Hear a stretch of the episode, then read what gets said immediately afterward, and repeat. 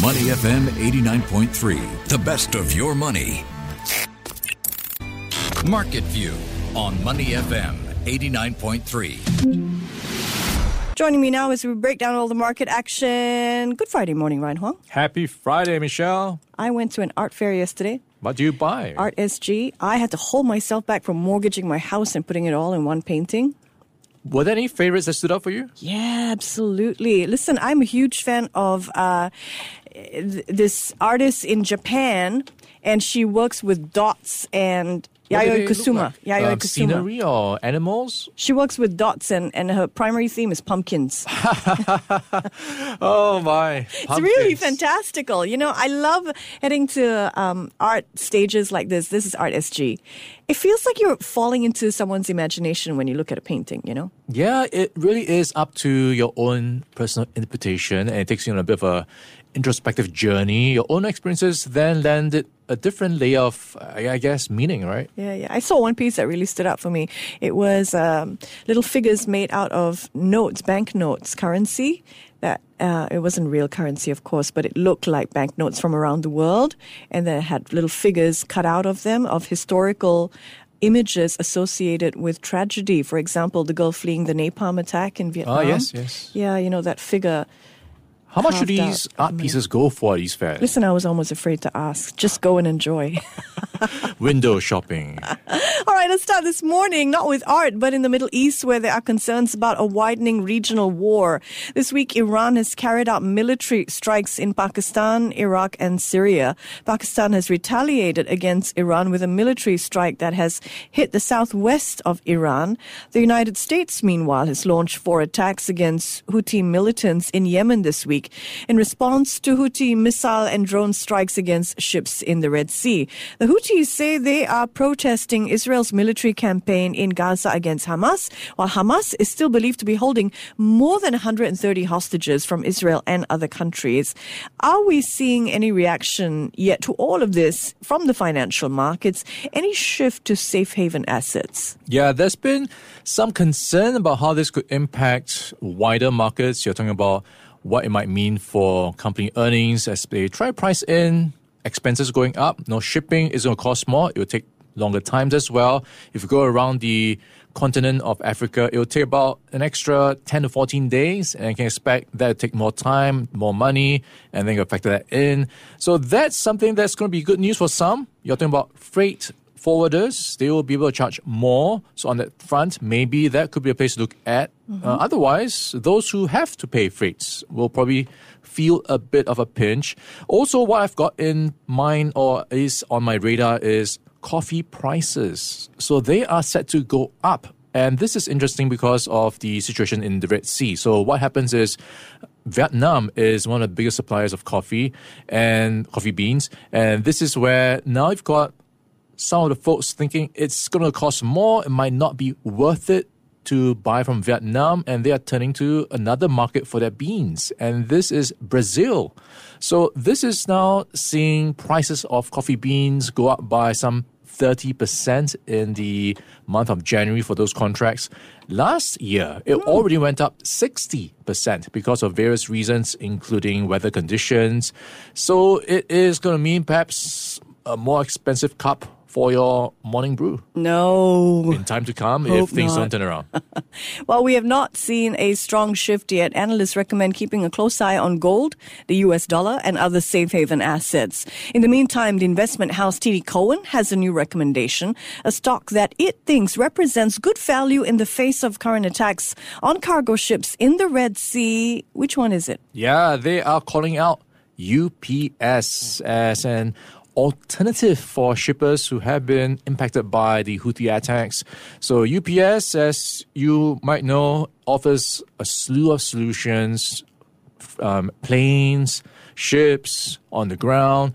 So they could benefit from the, I suppose, disruptions playing out in the um, shipping industry. So something to keep an eye out for. UPS as a winner, perhaps. Yeah, TD Cowen has a target price for UPS of 175 US dollars.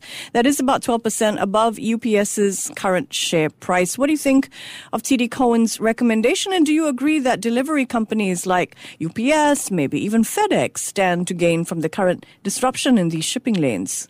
Yeah, there is a compelling argument here where UPS has what's called a cold chain supply chain, which is where you can store perishables to some extent, your flowers, your meat, and anything that might need refrigeration. So they've got the infrastructure in place. So typically on a ship, you will be able to store it and then ship it across on refrigerated containers. So UPS has it end to end. So they think this is one of the few players who have the supply chains to offer as an alternative to some of the um, conventional routes, so they can put it on planes as well. So something they are saying UPS is, I suppose, well positioned, a bit of a USP for UPS?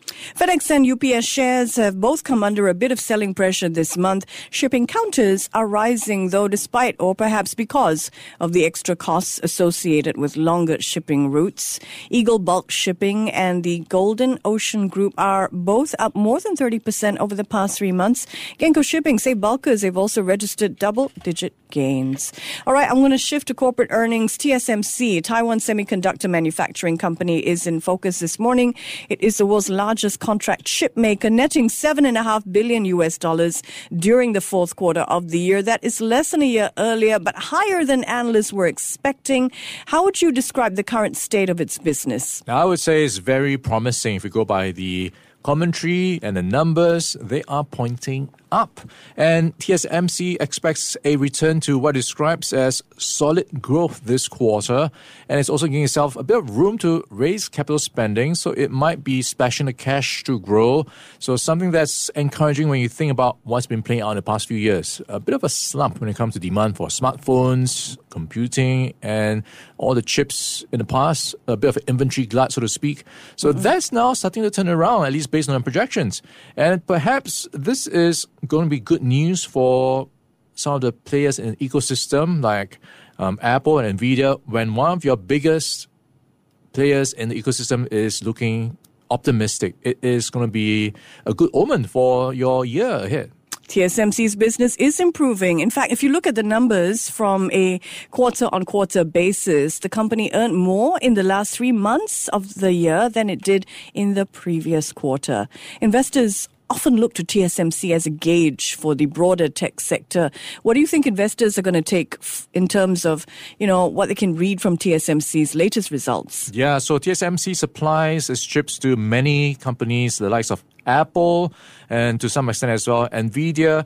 So you've got this as a bit of a curtain raiser of earnings to come, right? You've got potential margins that can be uh, increased when you have things like AI fueling the demand for some of these chips that will be required for many of these devices. And this is going to mean in time to come, it will be interesting to see how much of the um, tech rally we've seen already in 2023 perhaps carry over into 2024. So, to some extent, perhaps the rally from the Magnificent Seven could spill over to a wider range of stocks. TSMC officials say that TSMC's revenues could grow as much as 25% this year as businesses spend heavily on artificial intelligence. TSMC is also moving ahead with plans to buy build, I should say, new plants in Japan, Germany, and the US. In fact, in US trade overnight, TSMC shares jumped nearly 10%. Another piece of semiconductor and AI related news. Facebook's parent company Meta is spending big on AI chips and it's buying from Nvidia. Mark Zuckerberg posted about this on his Instagram overnight. So just how much is Meta spending? Yeah, there is a phrase that sums it up pretty well. Hmm. There's an AI war going on, mm. and NVIDIA is supplying the weapons. Mm. So this is, of course, going to mean supplying the weapons in the form of AI chips, and Meta is buying some of these weapons from NVIDIA. And we look at how much these weapons or chips cost. The analysts following the ecosystem have estimated it will cost 25,000 to $30,000 for the H100 chip, which is being used quite popularly to power these AI applications. Right. And eBay can cost over $40,000. So all in, Meta could be paying $9 billion just to ramp up their capacity to do more AI stuff. Shares of Nvidia and AMD both hit all time highs overnight. Let's take a pause, take a step back, look at the broader markets now. U.S. stocks enjoyed their best session overnight in nearly two weeks on the back of TSMC's strong earnings. Tech counters led the way. The Nasdaq finished up 1.3%. The S&P 500 rose 0.88%, while the Dow finished up about half a percent. These gains erase almost all of Wall Street's losses from earlier in the week. Let's turn to corporate news, and we do it up or down style. Ryan, let's start with luxury retail group Richemont, which owns Joules Cartier as well as Jaeger LeCoultre and Piaget. Yeah, how is luxury doing, at least for Richemont? So it is a bit of glass half full, half empty. We did see sales increasing, and this is to the tune of 4%. So, hey, why not celebrate the good news? Well, if you take things into context in terms of how much is dropped in terms of growth, then maybe you might think twice. And this is, if you take away currency effects, mm-hmm. there's actually been a slowdown from the past six months. So, past six months, it was 12% so if you're growing only 4%, it kind of shows you that there is a bit of a demand drop. So not great news for Richemont, which is, uh, I suppose, seeing some weakness in markets like Europe, which is down 4%. There's been a lot of talk recently about how consumers are cutting back on luxury purchases. However, Richemont is reporting a modest increase in third quarter sales, rose 4% to more than 5.5 billion euros. And shares of Richemont jumped more than 10% on the news over in European trade yesterday. Next, let's look at the EV maker VinFast. Okay, I'm looking at VinFast and it's a case of half glass full and empty as well. Fourth quarter numbers did go up, but not as high as what some were hoping for. So it delivered nearly 35,000 cars last year. So that is below its target of 40,000 units. And a couple of reasons it's blaming is the slow adoption in some regions, tough competition, uncertain economy. So it did grow, but not as fast as it, as it hoped or planned. That's it. So VinFast business is picking up, but not as much as expected. As you mentioned, they missed their own delivery target by about 5,000, 35,000 cars delivered last year. The good news, though, is VinFast business picked up in the fourth quarter of the year, rising 35% compared to the July to September period. VinFast shares are down, though, 30% over the past month. Next, tough news over at Google. Yeah, uh, the pain is not over yet for Google employees. Um, so they are going to be bracing for more job cuts. That's according to an internal memo from its CEO. And this is, according to the memo, going to mean Google is focusing on removing layers to simplify execution and drives what it calls velocity in some areas. Mm. So pretty much trying to be efficient, which is the word that Meta has been using, a year of efficiency. So reallocating resources to, I imagine, where the money is going to come in the future. Right. Google planning to retrench more employees. The tech giant CEO Sundar Pichai is warning about job cuts in the year. The company is focusing more on artificial intelligence, and Pichai says that the greater investments in AI will mean cutbacks elsewhere. This is a down for Google's team. Investors, though, bid up the shares of Google's parent company Alphabet, which rose 1.5% overnight and is making further gains in after hours trade. Let's turn our attention now to Amazon. All right, this is also going to be a down, and also for the same reasons layoffs. Mm. So they've announced that they are going to be laying off 5% of their workforce at the Buy with Prime unit. So this is where you've got some of the folks who are responsible for their um, e commerce sites uh, who are not Amazon merchants. So they help to fulfill some of the services or goods ordered through third parties, for example. And this is where they are cutting back around 30 employees. And they are at least saying they will be supporting the laid off staff to find roles elsewhere within the company. Mm-hmm. Uh, but it is the latest in a series of layoffs at Amazon. So you've got not too long ago streaming services, not too long ago, the audiobook unit. And then you've got also the studio. Eh, they are really cutting back on some of the, I suppose, less um, prioritized areas. All right, you got half glass, glass half empty there. Here's glass, glass half full. Where's my tongue? Amazon is betting that an investment in regional sports in the U.S. will give a boost to its streaming media channel. Amazon will invest 115 million U.S. dollars in the Diamond Sports Group, which needs the money because it is bankrupt. Diamond Sports broadcasts pro baseball, basketball, and hockey games in some of the biggest media markets over in the U.S. And as part of the deal, Amazon obtains the rights to air the games of more than 40 teams. So, sports fan here, I'd say that's an up for Amazon. Let's turn to Swiss watches. Yeah, it is also not looking so good when it comes to luxury spending. And and this is where you've got more than a third of its um, share price for watches of Switzerland down in one day, and that wipes out over 516 million pounds. And this is um, once again the UK's biggest sell of Rolex and Omega timepieces, and that means not so many people are buying Rolexes and all the luxury timepieces. So a sign that people are cutting back on luxury and a bit of an omen, I suppose, for the rest of the sector? Mm-mm. Swiss watches are down. I was looking specifically also at a company called Watches of Switzerland, which is down. Its share price plunged by more than a third yesterday on the back of an earnings warning. The company says shoppers in the UK did not spend as much as expected during the recent holiday season. I recently interviewed uh, a young man who applied to 25 universities, the top universities. I'm talking, you know, Harvard, Oxford, Cambridge, Princeton, and he got accepted into all 25 of them. Not an easy feat. No. So I've been looking around university news, and for our last word today, let's head to University of Arizona, or more specifically, Arizona State University. They're located in Phoenix.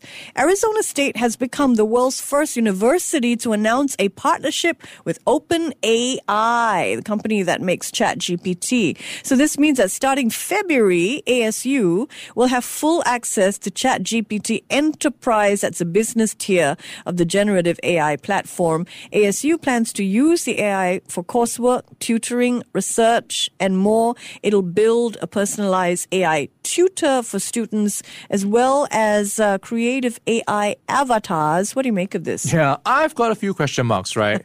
Chat GPT and homework, you kind of know what's going to be the answer. Shortcut. yeah, I'm not sure how they're going to navigate this tricky minefield where you've got folks that, hey, help me do my homework, help me write this essay. Uh, how do you navigate the, I suppose, realities of how people will use it and also realities of how it's going to be used in the workplace? I'm sure this is going to be a way people will use ChatGPT in time to come. Help me do this thing.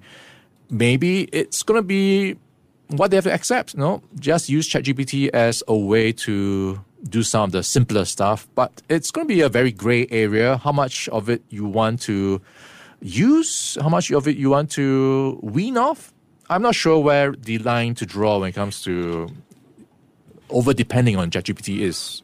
Yeah, I don't know if this is meant to more help the overburdened lecturers or the students because they're going to build these AI tutors, which presumably is going to lighten the load of the lecturers, help with coursework, which presumably is the ambit of the lecturers. So it'll just be easy to see, you know, I, I would be keen to see who benefits more, at least at this early stage. Is yeah. this meant more for the I would educators? imagine short-term savings. Wow, we saved on manpower, and then oh, I'm not sure where it goes from there because oh, you I didn't might, think about that be able to get some savings in the near term, but then you get problems coming up later like, hey, we actually missed out on a couple of things we didn't think of. That typically happens. Uh, we'll see if this is going to be the case. That's interesting. Will you see less tutors then? You know, it's quote unquote helping tutors. Will now, they pass on the savings to students? Yeah, or will we see less uh, tenured tracks? Um, I spoke to two founders recently of a fintech, and I was quite over tea stop asking me out for tea, people. Um, if uh, and one of them said that he uses Chat GPT for pretty much everything. I was shocked. I suppose that's the way the future is going to be. ChatGPT for whatever you can use it for, so you can focus on the more important stuff. I don't know. Do you use it at all? Not much. Um, I haven't gotten used to it yet. So Yeah. uh, all the answers today were prepared by myself. Yay! Maybe tomorrow I'll start with ChatGPT. no, please, no. Yeah, I'm old school like that. I still have to read and summarize and let it ferment in my brain as well. But thank you very much, Ryan Huang. Thank you, Michelle. This is Your Money with me, Michelle Martin. We've got a special guest coming up at 10.05. You've seen him on your big screens in Netflix. That show about filthy rich Asians living in Los Angeles. Yeah, we'll tell you how he's parlayed his fame into uh, cashola for himself and a brand. That's coming up at 10.05. Before acting on the information on Money FM, please consider if it's suitable for your own investment objectives, financial situation, and risk tolerance. To listen to more great interviews, download our podcasts at awedio.sg or download the AWEDIO app. That's A W E D I O, AWEDIO at the App Store and Google Play.